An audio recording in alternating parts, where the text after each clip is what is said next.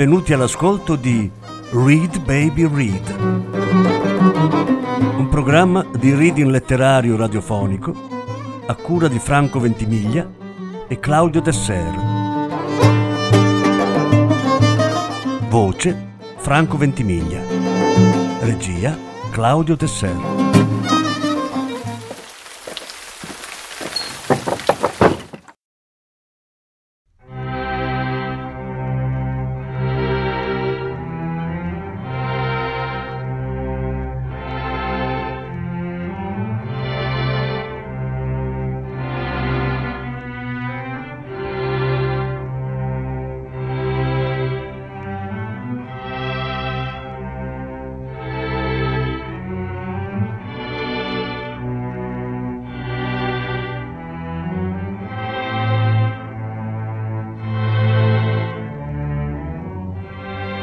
Elizabeth Bishop, Il mare e la sua sponda.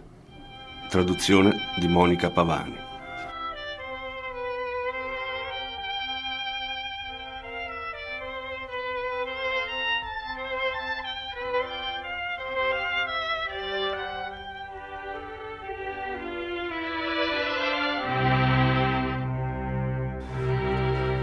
Un tempo, in una delle nostre ampie spiagge pubbliche, incaricarono un uomo di tenere la sabbia sgombra dalle carte.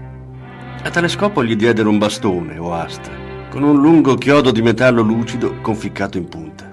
Poiché lavorava soltanto di notte, quando la spiaggia era deserta, l'uomo ricevette anche una lanterna da portare con sé. Il resto del suo equipaggiamento consisteva in un grande cesto di metallo dove bruciare le carte, una scatola di fiammiferi per appiccarvi fuoco e una casa. Questa casa era molto interessante. Era di legno, con il tetto spiovente, circa un metro e venti per due, posata su paletti piantati nella sabbia. Non aveva finestre né una porta a chiudere l'ingresso e dentro era completamente vuota. Non c'era nemmeno una scopa, così di tanto in tanto il nostro amico si inginocchiava e con le mani spazzava via la sabbia che aveva portato dentro. Quando il vento sulla spiaggia si faceva troppo forte o troppo freddo, o quando lui era stanco o aveva voglia di leggere, si sedeva in casa, si metteva con le gambe penzoloni sulla soglia oppure si accosciava dentro. Come casa faceva pensare più a un'idea di casa che a una vera. Poteva collocarsi a entrambe le estremità di una scala astratta delle case. Un bambino poteva vedervi la casetta perfetta per giocare, e un adulto la propria dimora ideale, poiché tutto ciò che rende seccanti la maggior parte delle case, era stato eliminato. Era un rifugio, ma non per viverci, per pensare. Stava a una casa qualsiasi come l'abito rituale della riflessione a un vestito qualsiasi. Secondo le leggi di natura, una spiaggia dovrebbe essere capace di tenersi pulita da sola, come i gatti. Tutti noi abbiamo osservato le acque intente all'opera sacerdotale di pura abluzione dell'umana sponda. Ma il ritmo della vita moderna è troppo veloce. Le nostre tipografie sfornano troppa carta stampata, la quale trova poi il modo di arrivare ai nostri mari e arriva, perché la natura possa arrangiarsi da sola. Insomma, si poteva quasi dire che il signor Boomer, Edwin Boomer, svolgesse un suo sacerdozio. Ogni notte faceva un paio di chilometri al buio con la lanterna e il bastone e un sacco da patate sulla schiena per metterci dentro le carte. Una scena suggestiva, per certi versi simile a un Rembrandt. Edwin Boomer conduceva la vita più letteraria che si possa concepire. Nessun poeta, romanziere o critico, nemmeno chi sta chino otto ore al giorno sulla scrivania, potrebbe immaginare l'intensità della sua concentrazione sulla vita delle lettere. La sua testa, avvolta nella nuvoletta di luce proiettata dalla lanterna, era perennemente piegata in avanti, mentre gli occhi perlustravano la sabbia o studiavano le pagine e i frammenti di carta che trovava. Leggeva sempre. Aveva le spalle curve e poco dopo aver preso servizio si era visto costretto a mettere gli occhiali. Le carte che a colpo d'occhio non sembravano interessanti le buttava nel sacco. Quelle che voleva studiare se le ficcava in tasca poi spianava sul pavimento di casa. Data la sua estrema necessità di selezione, aveva finito per diventare un giudice eccellente. A volte infilzava uno dopo l'altra carte senza valore o non stampate, finché il chiodo era pieno da quella che potremmo chiamare l'Elsa fino in punta. Allora assomigliava a uno di quegli accessori da ufficio che si vedono sulle scrivanie di qualche sciatto medico o uomo d'affari. A volte dava fuoco alla sfilza di carte e camminava tenendola levata come una torcia. Neanche fossero le sue bollette pagate o come uno di quei piccantissimi piatti di carne chiamati kebab che si servono nei ristoranti russi o siriani. Oltre che alla lettura, né a quella sporadica illuminazione, le carte, e particolarmente i giornali, si prestavano ad altri utilizzi. Boomer d'inverno poteva metterseli sotto il cappotto per proteggersi dal vento freddo che soffiava dal mare. Per la stessa ragione, sempre d'inverno, poteva stenderne parecchi strati sul pavimento.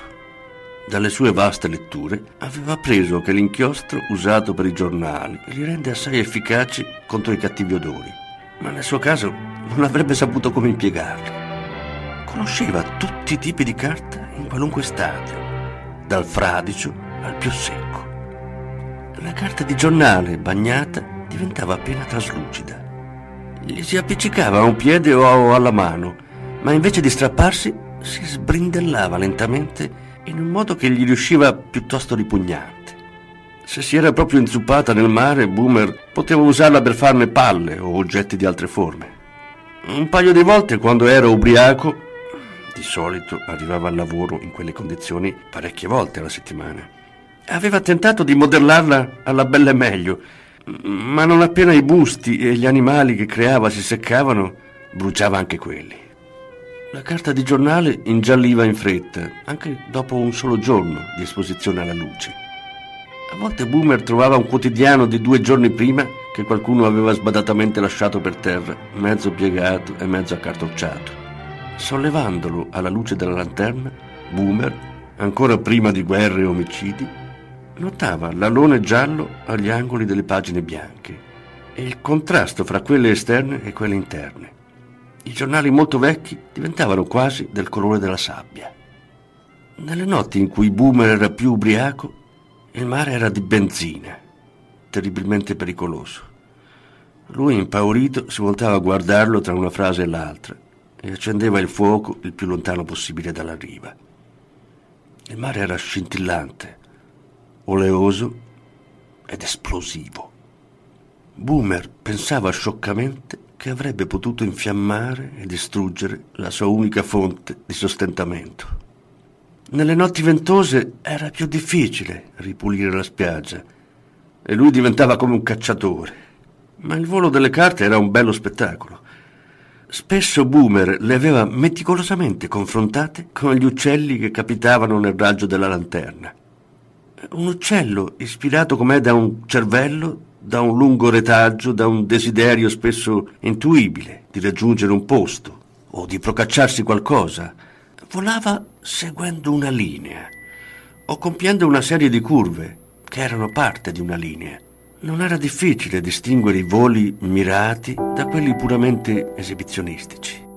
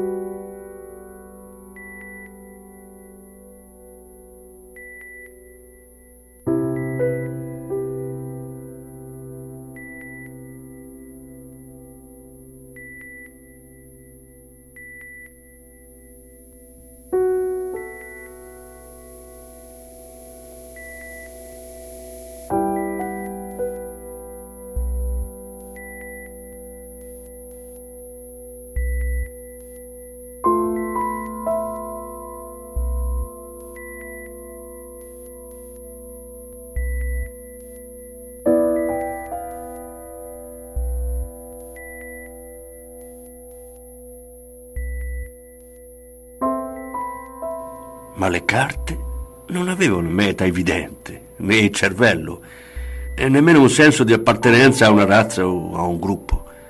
Si libravano in alto, cadevano giù, incapaci di decidersi, esitavano, si calmavano, volavano dritte incontro alla loro rovina nel mare o si capovolgevano a mezz'aria per poi abbattersi sulla sabbia e non muoversi più. Se mai mostravano una predilezione era per uno stile obliquo, lo slittamento diagonale. Facevano un uso più sfumato delle correnti d'aria e vi cedevano più imprevedibilmente degli uccelli, spesso cocciuti. Non andavano fiere dei loro stratagemmi, ma sembravano anzi ignare dell'audacia, dell'irresponsabilità che ostentavano e di Boomer, lì pronto ad acchiapparle con il chiodo affilato. La piega in mezzo ai grandi fogli di notizie fungeva quasi da spina dorsale, ma le ali non erano coordinate. I tabloid volavano leggermente meglio dei fogli grandi e più stupefacenti erano i brandelli spiegazzati. Certe notti l'aria ne sembrava invasa. Davanti agli occhi ubriachi di Boomer, le lettere parevano prendere il volo dalle pagine. Lui alzava l'asta e la lanterna e correva sbracciandosi, con i titoli e le frasi che gli svolazzavano intorno come un uomo che scaccia uno stormo di piccioni. Quando li infizzava con il chiodo, pensava al vecchio marinaio e all'albatro, perché, come è ovvio, si era imbattuto molte volte in quel poema intimidatorio. Concludeva di più nelle notti senza vento, e allora al mattino presto gli rimanevano alcune ore da impiegare come voleva. Si sedeva in casa, a gambe incrociate, e appendeva la lanterna a un chiodo che aveva piantato all'altezza giusta. I muri scheggiati brillavano quel posticino diventava bello e caldo. I suoi studi potevano suddividersi in tre gruppi e infatti Boomer li classificava mentalmente così. Primo, e più cospicuo, tutto ciò che sembrava riguardare lui o quello che faceva nella vita e le relative istruzioni e avvertenze. Secondo, le storie di altre persone che solleticavano la sua fantasia. Ne seguiva le avventure giorno dopo giorno sui giornali e pezzetti di libri e lettere ed era sempre ansioso di conoscere i nuovi sviluppi. Terzo, le notizie che non capiva affatto, che lo lasciavano smarrito, ma al contempo lo interessavano tanto da indurlo a metterle da parte. Dopodiché cercava quasi freneticamente di farle rientrare prima nell'una e poi nell'altra delle due categorie precedenti. Riportiamo alcuni esempi tratti da ciascun gruppo. Dal primo. Il discepolo trarrà tanto maggior beneficio quanto più si isolerà da amici e conoscenti e da ogni cura materiale, per esempio lasciando la casa in cui ha vissuto, per trasferirsi in un'altra stanza o casa, dove poter osservare il massimo isolamento, cancellato. Dedicandosi a cercare ciò che desidera tanto, egli previene a usare più liberamente le sue naturali attitudini. Questo in effetti era abbastanza chiaro. Ecco il tipo di monito che lo preoccupava. L'abitudine di sfogliare i periodici può ben aggiungersi alla lista dei processi antimnemonici o offuscatori della memoria elencati da Averroè. Insieme a mangiare frutta acerba, fissare le nuvole e oggetti in movimento nel cielo, pertinente, spostarsi con uno stuolo di cammelli, ridere spesso? No. Ascoltare una serie di battute e di aneddoti, l'abitudine di leggere le lapidi nei cimiteri, eccetera, eccetera. Plausibili questi ultimi. Dalla seconda categoria, la donna ha dormito circa due ore e poi ha ripreso posto nella buca, tenendo accanto la bandiera americana che aveva preso con sé. Il marito le ha portato da mangiare e lei ha annunciato che intende restare nella buca finché la società elettrica non abbandonerà l'idea di mettere un traliccio in quel punto. Per due notti Boomer si interrogò su quella donna. La terza trovò un brano che dal suo punto di vista sembrava fare un po' di luce sulla situazione. Era stato strappato dalla pagina di un libro, mentre il primo frammento era uno stralcio di giornale. La gran dama dava per scontato che in ogni istante della sua vita avrebbe conservato ogni vantaggio, il che la rendeva splendidamente tenera, pressoché generosa. Così non distingueva gli occhietti sporgenti degli insetti gregari più piccoli, spesso dotati di tale tratto dalle Ma potevano passare due notti o, o, o, anche due settimane prima che Boomer trovasse il passo successivo di quella particolare sequenza. Nell'ambito del terzo gruppo, quello dalle cose affascinanti che lo sconcertavano, conservò svariati frammenti come questo, una striscetta integra di carta rosa. Occhiali giocattolo con occhi mobili. Mettere gli occhiali e infilare il boccaglio fra le labbra. Soffiare a intermittenza. Gli occhi e le sopracciglia andranno su e giù. Il movimento può essere effettuato velocemente o lentamente, a seconda dell'effetto comico desiderato. Se le stanghette sono troppo corte, per chi ha la testa grande, piegare il segmento che si curva dietro l'orecchio. La celluloide è infiammabile, tenere lontano dal fuoco. Questo sembrava rientrare precisamente nella serie di moniti che si riferivano a lui. Ma se Boomer riusciva a darsi conto dell'ultimo avvertimento, Gran parte delle istruzioni precedenti gli risultavano piuttosto astruse. E quest'altro, scritto a matita su carta da lettere confuse ma leggibili. I denti mi davano problemi. Così mi sono fatto togliere tre molari perché qualche volta mi innervosivano e mi facevano star male, motivo per cui non sono riuscito a consegnare il mio elaborato. Ma credo di saper scrivere, come tutti gli autori, perché è questo che ho in mente più di ogni altro genere di lavoro, anzi, spesso e volentieri non riesco a pensare ad altro. Signor Margolis, mi chiedo come facciano gli autori a scrivere racconti così lunghi, di decine di pagine sulle riviste, dove trovano la fantasia e gli argomenti. Mi piacerebbe moltissimo scrivere racconti come gli scrittori. Anche se Boomer non nutriva un desiderio così infantile, sentiva che la domanda aveva qualcosa a che fare con il suo stile di vita. Poteva benissimo essere rivolta a lui, anziché allo sconosciuto signor Margolis. Ma qual era la risposta? Più carte raccoglieva e più leggeva, meno gli pareva di capire. In un certo senso lui dipendeva dalla loro fantasia. Era addirittura schiavo ma al tempo stesso la ritenevo una specie di malattia. Riporteremo un altro indovinello che il nostro amico poneva a se stesso, scritto a caratteri confusi su una vecchissima carta marrone. Boomer non faceva distinzione tra i labirinti della prosa e quelli della poesia. Diceva così, simile a una stanza dall'unico occhio, tutta rivestita di notte. Solo il lato che, avverso all'occhio, rimanda uno spiraglio di luce, è rivestito da un bianco arazzo scintillante.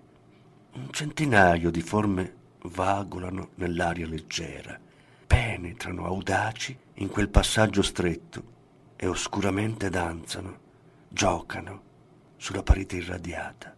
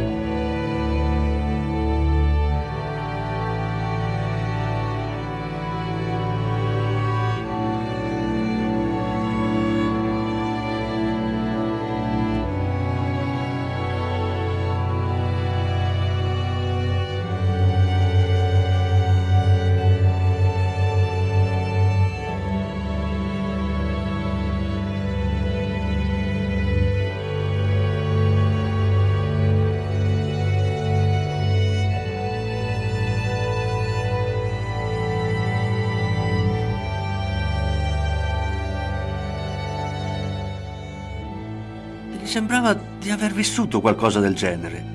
Innanzitutto la sua casa gli sembrava la stanza dall'unico occhio tutta rivestita di notte. E poi c'era proprio la descrizione della sua vita notturna sulla spiaggia. Riconosceva le carte che volavano nell'aria e le scritte stampate sopra erano il centinaio di forme. Dovremmo forse spiegare che nel momento in cui Boomer si apprestava a leggere di solito non era più molto ubriaco.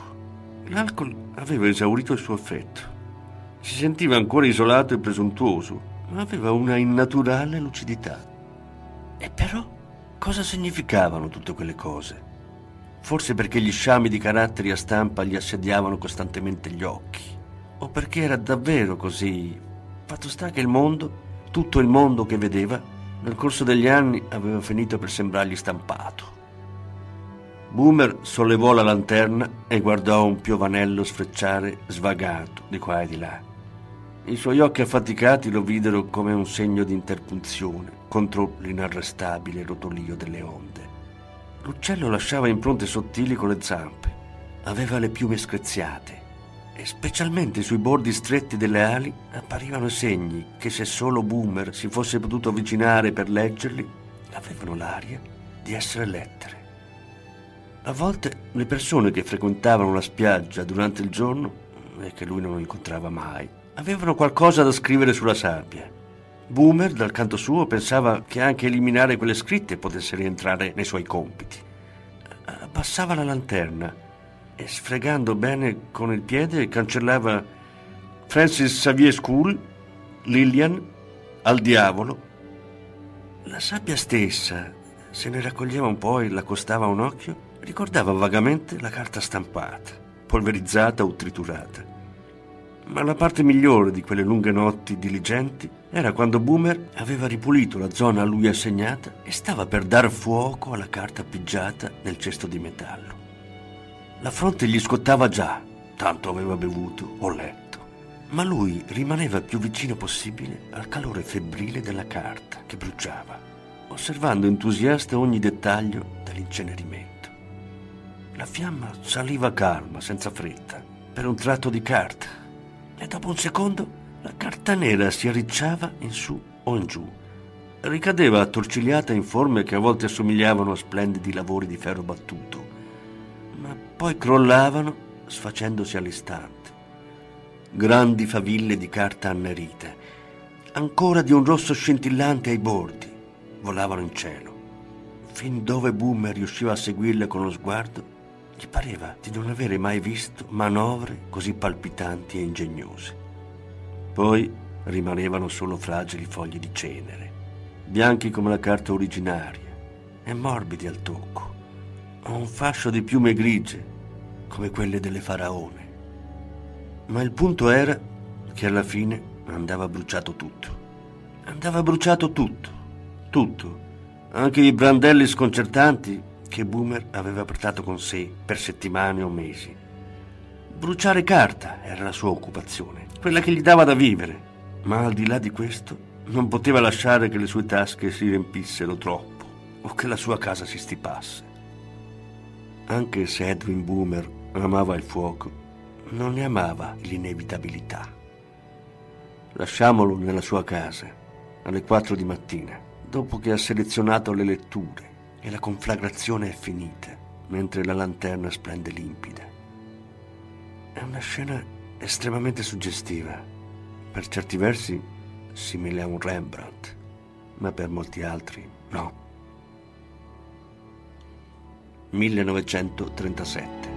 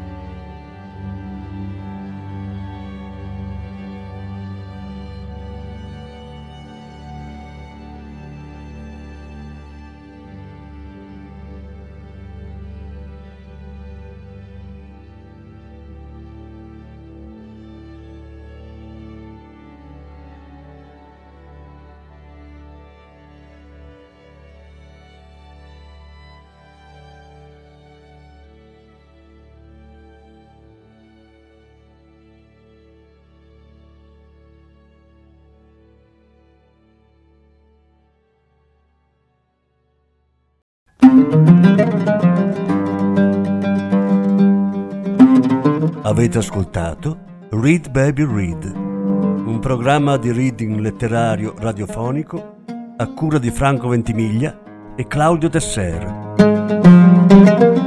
Grazie per l'ascolto, alla prossima settimana.